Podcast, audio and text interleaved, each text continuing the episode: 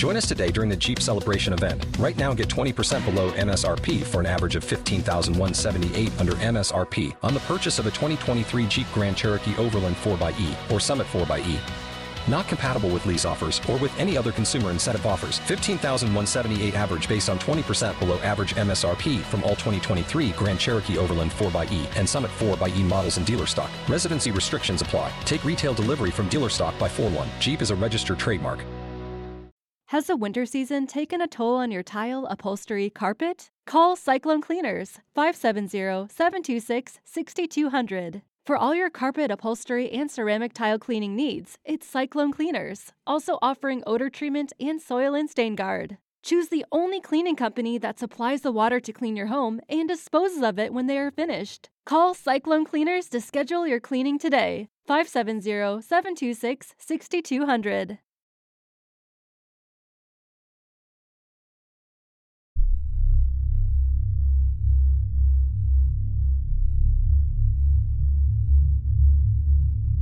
As I stood in the doorway, I could hear the knocking sounds coming closer and closer, as if someone was running towards me.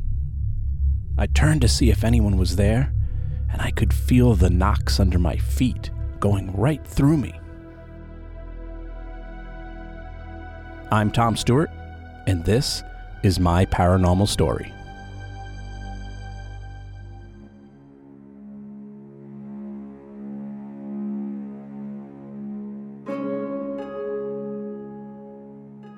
I'm very excited about this episode, but before I start, I want to quickly thank a bunch of people.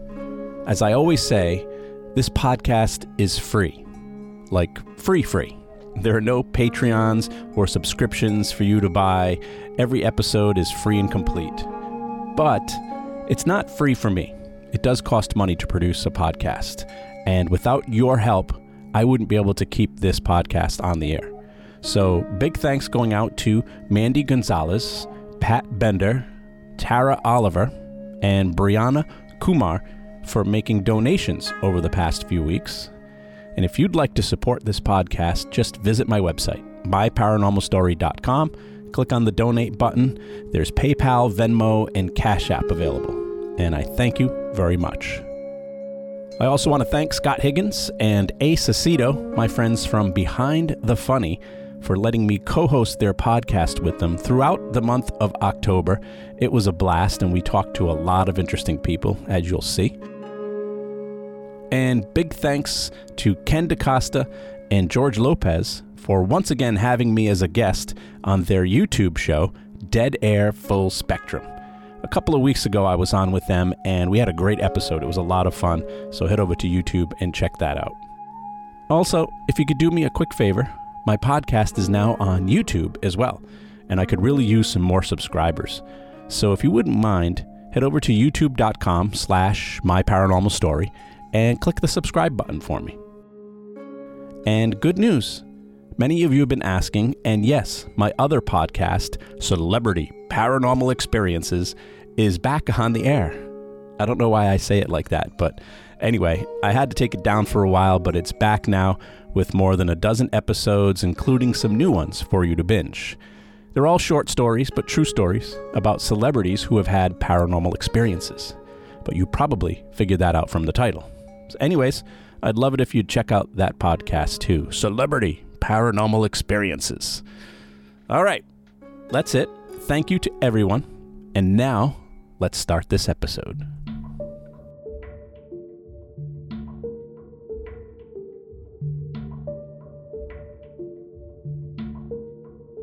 So recently, I made a post on my social media accounts, Facebook and Instagram, that I had finally visited a haunted location that's been on my bucket list for a long time, The Conjuring House. And many of you commented saying I should do an episode about it, so this is it. If you're a fan of horror movies like I am, you've most likely seen the movie The Conjuring. It's based on a real-life family living in a haunted farmhouse in Rhode Island, which is the state where I was born and lived most of my life. In fact, most of my stories on this podcast take place in or near Rhode Island. And that's because I've spent many years exploring and investigating haunted locations all around this state.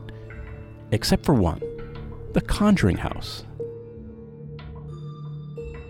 A couple of years before the Conjuring movie came out, I was a paranormal investigator and case manager with Rise Up Paranormal. And we had a chance to investigate a haunted farmhouse in Harrisville, Rhode Island. We'd heard the many stories about the hauntings at this location, and some other well-known paranormal teams had already investigated there. So we definitely had interest in going. But unfortunately, for some reason, when it came time to investigate, I wasn't able to go. But in my defense, at the time, I had no idea this location was going to turn out to be the Conjuring House. But during our research of the property, we got to know a woman named Andrea Perron. She wrote a book called House of Darkness, House of Light, about her experiences growing up in that house. See, the family you see in the movie The Conjuring was based on her family. She's the real-life oldest daughter. After reading her book and learning as much as I could about that house over the years, I had really wished I'd gone on that investigation. But a month ago or so, I finally did. I went to the old farmhouse, the Conjuring House, and it did not disappoint. But before I get into how my visit went, I want to delve into the history of the farmhouse first. Because the movie took a lot of liberties when it comes to what really happened there. In fact, Andrea Perron will tell you that the movie doesn't even come close to the real story. In fact, the real story is even scarier. Now, I've gotten to know Andrea a little bit over the years, and a few weeks ago, I had the pleasure of being on a podcast with her. My friends Scott Higgins and Ace Aceto from Behind the Funny podcast are nice enough to let me co-host with them every October, as they switch to a paranormal theme for the month. They like to call it Scotttober, because Scott gets a little freaked out by these things. And every year, I like to bring on some interesting guests. And this year, Andrea Perron was kind enough to join us. And one of the things we asked her, of course, was, what was it really like living there? Here's a short clip of what she had to say. They told so little of our true story. Um, and, right. you know, did the whole Hollyweird uh, method and formula. There was no exorcism. None of us knew who the Annabelle doll was. Right. You know, I mean, there are a thousand things that I could clarify for you. But, you know, but suffice to say that that film bears no actual resemblance to our story. To and our happened. Story is much deeper and richer and fuller. And the film makes it look like the Warrens moved in and rescued us, and nothing could have been further from the truth. And that was the main difference between the movie and the family's real story. The film was based on the case files of Ed and Lorraine Warren. Anyone with even a little bit of interest in the paranormal field knows who the Warrens are. They were world-renowned for their many investigations through the seventies and eighties, many which have gone on to become legendary stories like Amityville Horror, the Annabelle Doll, the Enfield Poltergeist, and many others. Ed Warren was a self-proclaimed demonologist, and Lorraine was known to be clairvoyant. And together they made a formidable team against evil spirits. Now, Ed passed away back in two thousand six, and Lorraine was with us until twenty nineteen. So she was actually around for the filming of The Conjuring and actually helped consult with the movie. But what is the real history of The Conjuring House? Well, that actually goes all the way back to the sixteen hundreds, when Roger Williams was giving away pieces of land from his new colony called Rhode Island. He gifted a large portion of that land in what is now the Harrisville area to the Richardson family. And that family sold many smaller pieces of that section of land to other families. And eventually, the property that is the Conjuring House became owned by the Arnold family. And this is when some of the first claims of paranormal activity began.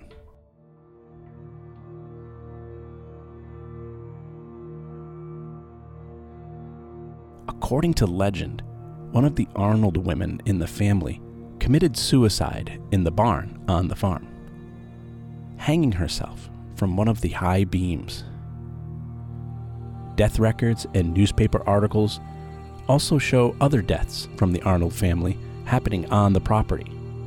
John Arnold, one of the sons, allegedly poisoned himself on purpose after several years of suffering from an incurable sickness. And then there was the father, Edwin Arnold, who supposedly froze to death out in a nearby field.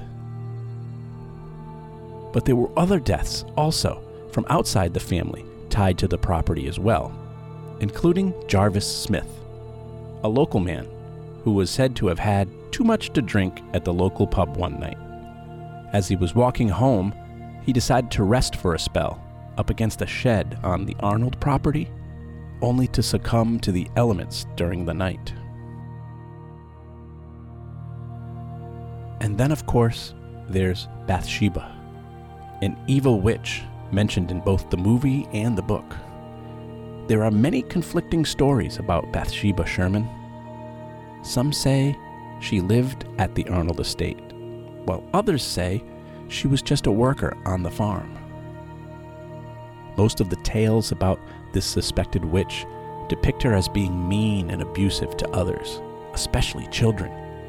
She was even accused of murdering a child with a knitting needle. In the movie, it was Lorraine Warren who claimed Bathsheba was a witch, and that she was the evil presence haunting the home. But there are many others who believe all the stories about Bathsheba were simply made up. Now, there are many other stories and theories as to who haunts the Conjuring House and why, and that would be impossible to tell you about all of them in one podcast or in one movie. But those who have lived at the farmhouse and many who have visited will tell you it is undoubtedly haunted.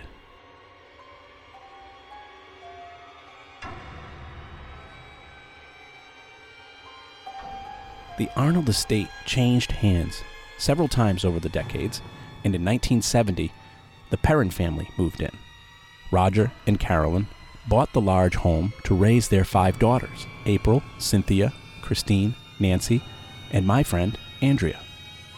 They lived there for ten years, with all of them witnessing paranormal activity at one time or another. Some of it was common stuff, you know, things like uh, doors opening and closing, footsteps up above, uh, shadows in the corner, the bed shaking. But quite often during their ten years there, the parent daughters would see apparitions in their room, sometimes even hovering over them as they were lying in their beds. But their mother, Carolyn, was affected the most. One time, while out in the barn, she witnessed a scythe spinning in the air before it flew past her, grazing her neck and shoulder, cutting her. And another time, she was attacked while lying on the couch by what felt like a knitting needle piercing her leg.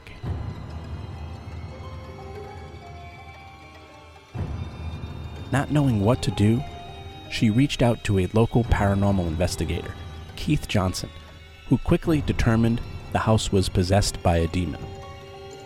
And it was likely he who contacted Ed and Lorraine Warren, who showed up to the house unannounced.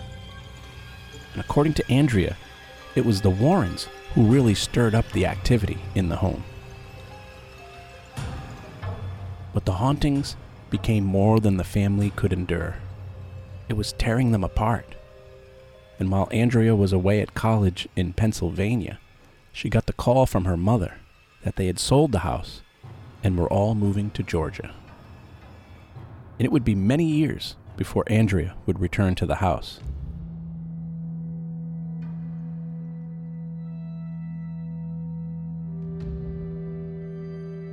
The Conjuring House changed hands a couple more times and was even unoccupied for a while, until Jerry and Norma Sutcliffe bought the home in nineteen eighty-seven.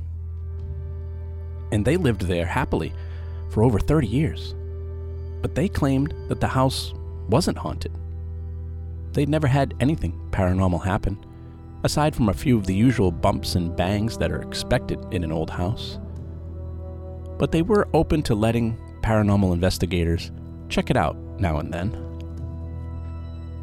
In two thousand five, they let TAPS, the Atlantic Paranormal Society, check out the house, and it actually became part of an episode on season two of Ghost Hunters. A couple of years after that, they let my team, Rise Up Paranormal, come in for an investigation. All of this before the making of the movie. Of course, today, many of the popular T V shows have been there, like Ghost Adventures, Ghost Brothers, and Kindred Spirits. But when The Conjuring movie came out in twenty thirteen, life became difficult for the aging Sutcliffe family.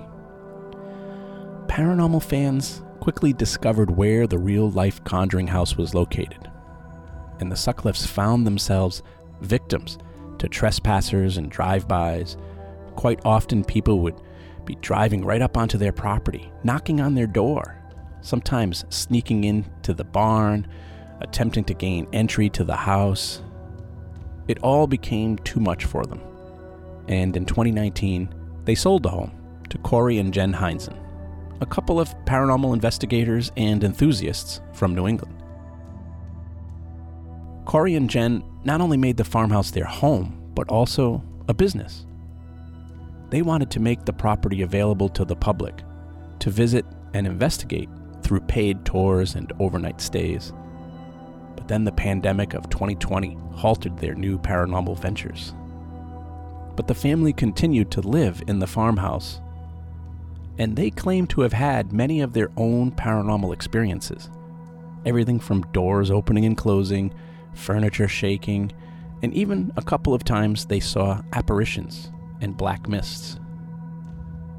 But in twenty twenty-one, they decided to put the house up for sale, and it was quickly purchased by Jacqueline Nunes, who is now the current owner. She followed Corey and Jen's lead and made the farmhouse into an attraction that can be visited by all those interested in the paranormal. And she's done such a great job creating interesting events and gatherings along with the tours and investigations.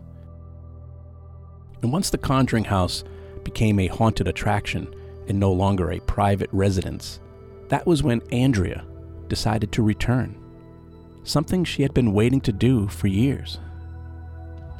And during the Behind the Funny podcast that I did with Andrea recently, I asked her what it was like returning to the house for the first time in many years. And here's a clip of what she had to say. Tom, what was your second question? Well, the other question was, you, you had, you know, moved out of the house, the house was sold, but eventually you returned to the house for the very first time. What was that like? The first time you ever returned to the house? Oh, and, that's you know, a blissful question. Like? Um, it was like being steeped in drawn butter, drawn clarified butter, warm and soft and mm-hmm. peaceful and blissful. And it's mm-hmm. the only place that has ever felt like home to me. It's the only permanent part of my life. Everything mm-hmm. else feels temporary, just a pit stop. Even if that pit stop lasts a long time, it's still uh, the only place that is home in my heart.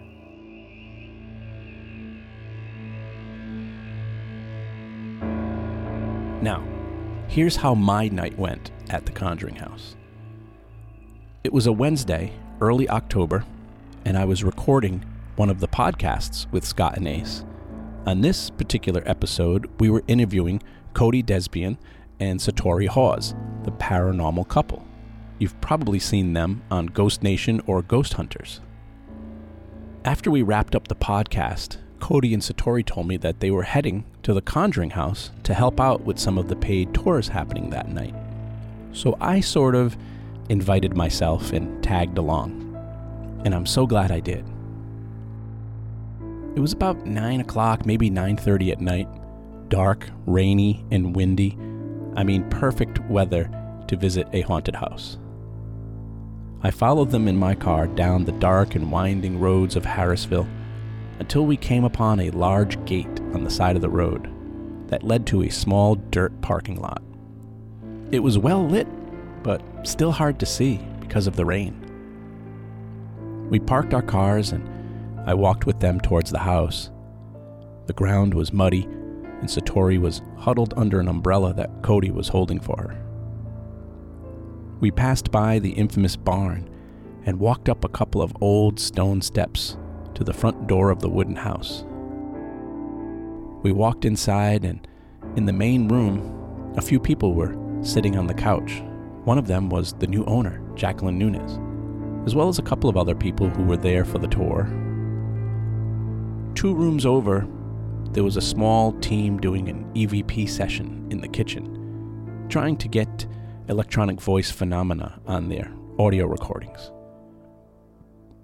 And I could also hear another small group in the basement below us. The room I was in was kind of large, with lots of different artifacts and paranormal-themed items decorating the walls. And the floors and ceilings were all old and wooden, so old that I could still see the axe marks from where the wooden beams were cut. I stood in the room as everyone quietly greeted each other and were talking, quietly, you know, trying not to disturb the other groups. I just sort of stood there silently, looking around, taking it all in. I wanted to go off and explore so badly, but I didn't know my way around, and honestly, I didn't want to impose on the groups who had paid to be there. You know, it was their night. For about ten or fifteen minutes, I stood there as everyone was conversing, when suddenly I heard a strange rattling sound. I turned and looked towards the sound, and it seemed to be coming from a door on the other side of the room. The door was an old wooden door with an old-fashioned latch instead of a doorknob, and I could hear it jiggling as if someone was having a hard time opening it. I didn't know if I should go over and open it for them, so I just sort of stood there. And then the sound happened again, and I looked at Cody and said, "Do you hear that?" And he said, "Yeah." So he walked over to open the door, but there was no one there. The room on the other side was empty, no people at all. That's when Jacqueline said, "I have a security camera in that room. Let's check and see if there was anyone there." So we took a look at the video footage from that room, and we could clearly see the door shaking as if someone was trying to pull it open, but there was no one there. I had only been in the house for like fifteen minutes and already had experienced one of the more common paranormal events people have there. A short while later, the groups in the basement and the kitchen reconvened with us in the living room, and my good friend Ken DeCosta from Rise Up Paranormal was there with them, helping with the investigations. He was sort of surprised to see me, but not really. I do like to drop in on investigations from time to time. The two groups shared with us the experiences they were having throughout the night. Some pretty interesting K two meter readings and R E M pods going off, and even some possible E V Ps. It sounded like they were having a pretty active night. The two groups split up again, one going upstairs to the bedrooms and the other down into the basement. I followed Ken, Cody, and Satori as they guided one group upstairs to the bedrooms. The stairs leading up to the second floor were old, narrow, and steep, almost to the point of it feeling more like a ladder than a set of stairs. At the top, I found myself inside a small bedroom. It was a bit dark, but I was using the flashlight on my cell phone to help see better. Everything looked old. The bed, the bureaus, the walls. I followed everyone through the bedroom into what seemed like a small hallway slash storage room, which led into another bedroom on the other side. Now this bedroom was a little bigger, but still felt small with the slanted ceilings and the amount of people that were in there. The group decided to try a spirit communication technique called the Estes method. I don't want this episode to get too long, so I won't go into a lot of details, but basically, the Estes method is when one person blindfolds themselves and puts on headphones that are plugged into a ghost box. Now, a ghost box is basically a radio receiver that is quickly scanning through all of the stations on either the A M or the F M dial. The theory is that through all of that white noise, spirits will communicate with words or short phrases.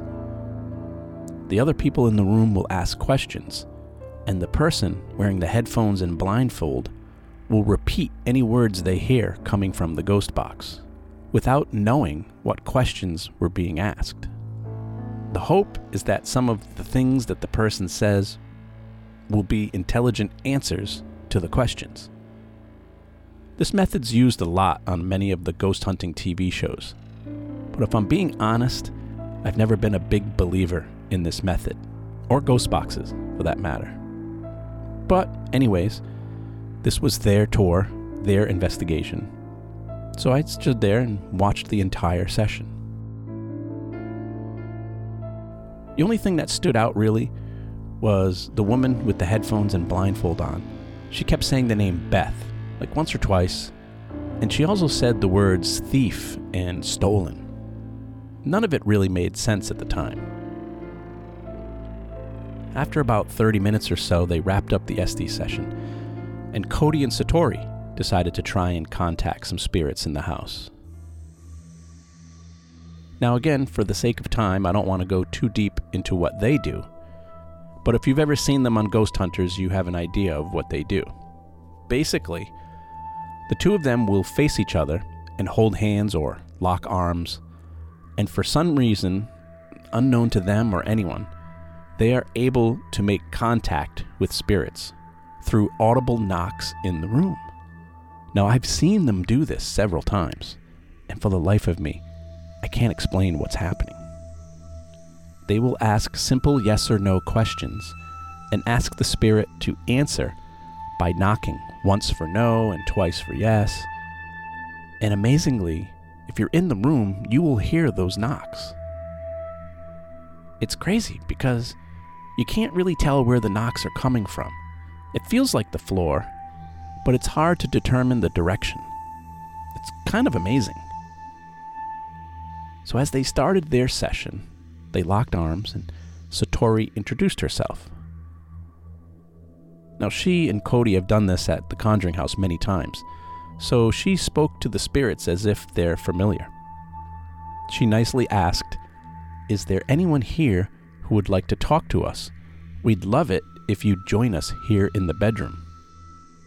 Now, this was one of the weirdest things I've ever experienced. Like I said, everyone was standing around the perimeter of the room, and I was standing in the doorway. And as Satori was asking the spirit to join her in the bedroom, I distinctly heard knocks on the floor coming from the bedroom behind me. And the knocks kept coming closer and closer to me, as if someone was excitedly running from one bedroom into the other. I literally turned to see if anyone was behind me, and there was no one there. But the knocks, the knocks kept coming towards me, until I could literally hear them and feel them under my feet as I was standing in the doorway. These knocks passed right through me and into the room. Next thing I know, the knocking sounds were coming from where Satori and Cody were standing. It was as if a spirit just ran from one room into another, right through me, so they could go and talk to Satori. She went on to ask several questions and was able to determine that the spirit's name was Abigail, which I'm told is a spirit that communicates in the home quite often. And Abigail had a message she was trying to tell us.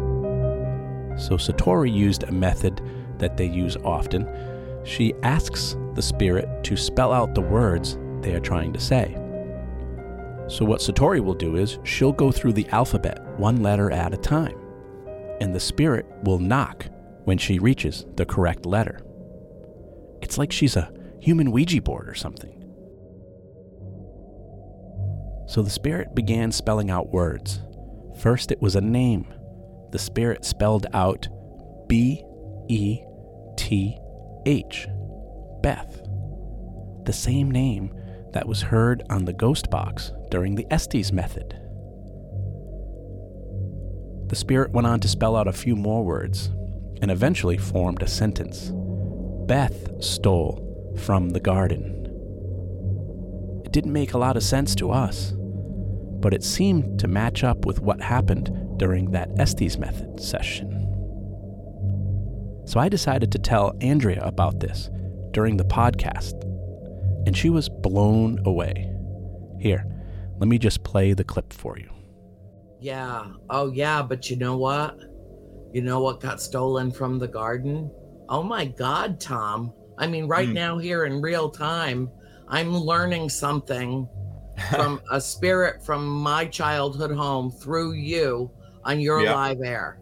It was meant oh, to be, I my guess. God. Okay. My yeah. mother found a pewter buckle um, from a, like shoes that the Puritans used to wear. Mm-hmm. A pewter, a square, like a rectangular pewter buckle she found in the garden. And she had put it in a, a paper bag along with several other artifacts that she had discovered on the property. And the night that the Warrens came to do the seance, that bag of artifacts that was in the corner cupboard in the dining room disappeared. Oh. Really? Yes.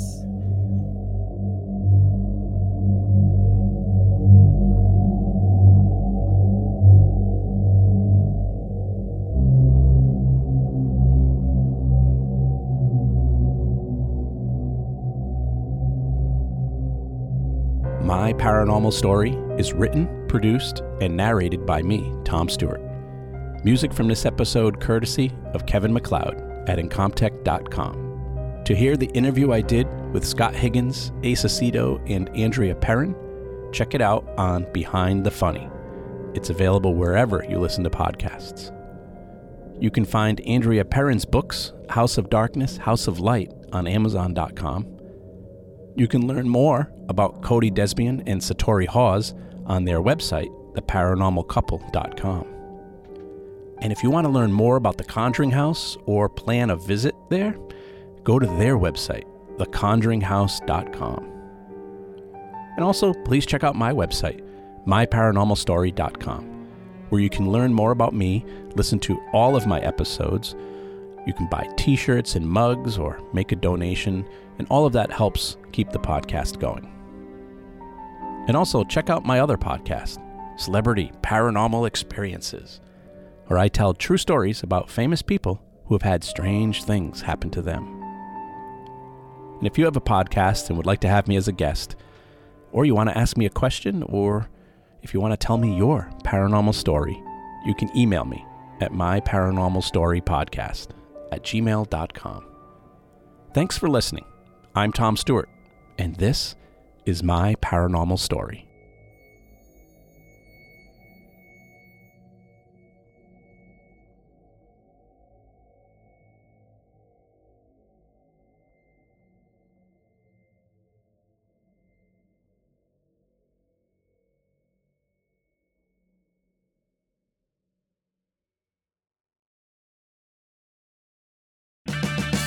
Purchase new wiper blades from O'Reilly Auto Parts today and we'll install them for free. See better and drive safer with O'Reilly Auto Parts. Oh, oh, oh, O'Reilly Auto Parts. Join us today during the Jeep Celebration event. Right now, get twenty percent below M S R P for an average of fifteen thousand one hundred seventy-eight dollars under M S R P on the purchase of a twenty twenty-three Jeep Grand Cherokee Overland four by E or Summit four by E.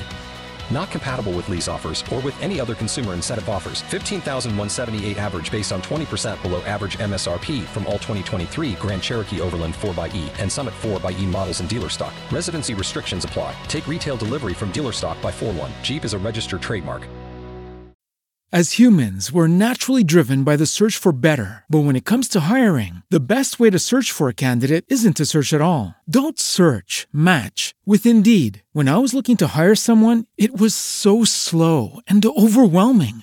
I wish I had used Indeed. If you need to hire, you need Indeed. Indeed is your matching and hiring platform, with over three hundred fifty million global monthly visitors according to Indeed data, and a matching engine that helps you find quality candidates fast. Ditch the busy work. Use Indeed for scheduling, screening, and messaging so you can connect with candidates faster. And Indeed doesn't just help you hire faster. ninety-three percent of employers agree Indeed delivers the highest quality matches compared to other job sites, according to a recent Indeed survey. And listeners of this show will get a seventy-five dollars sponsored job credit to get your jobs more visibility at Indeed.com slash podcast. That's Indeed.com slash podcast. Terms and conditions apply.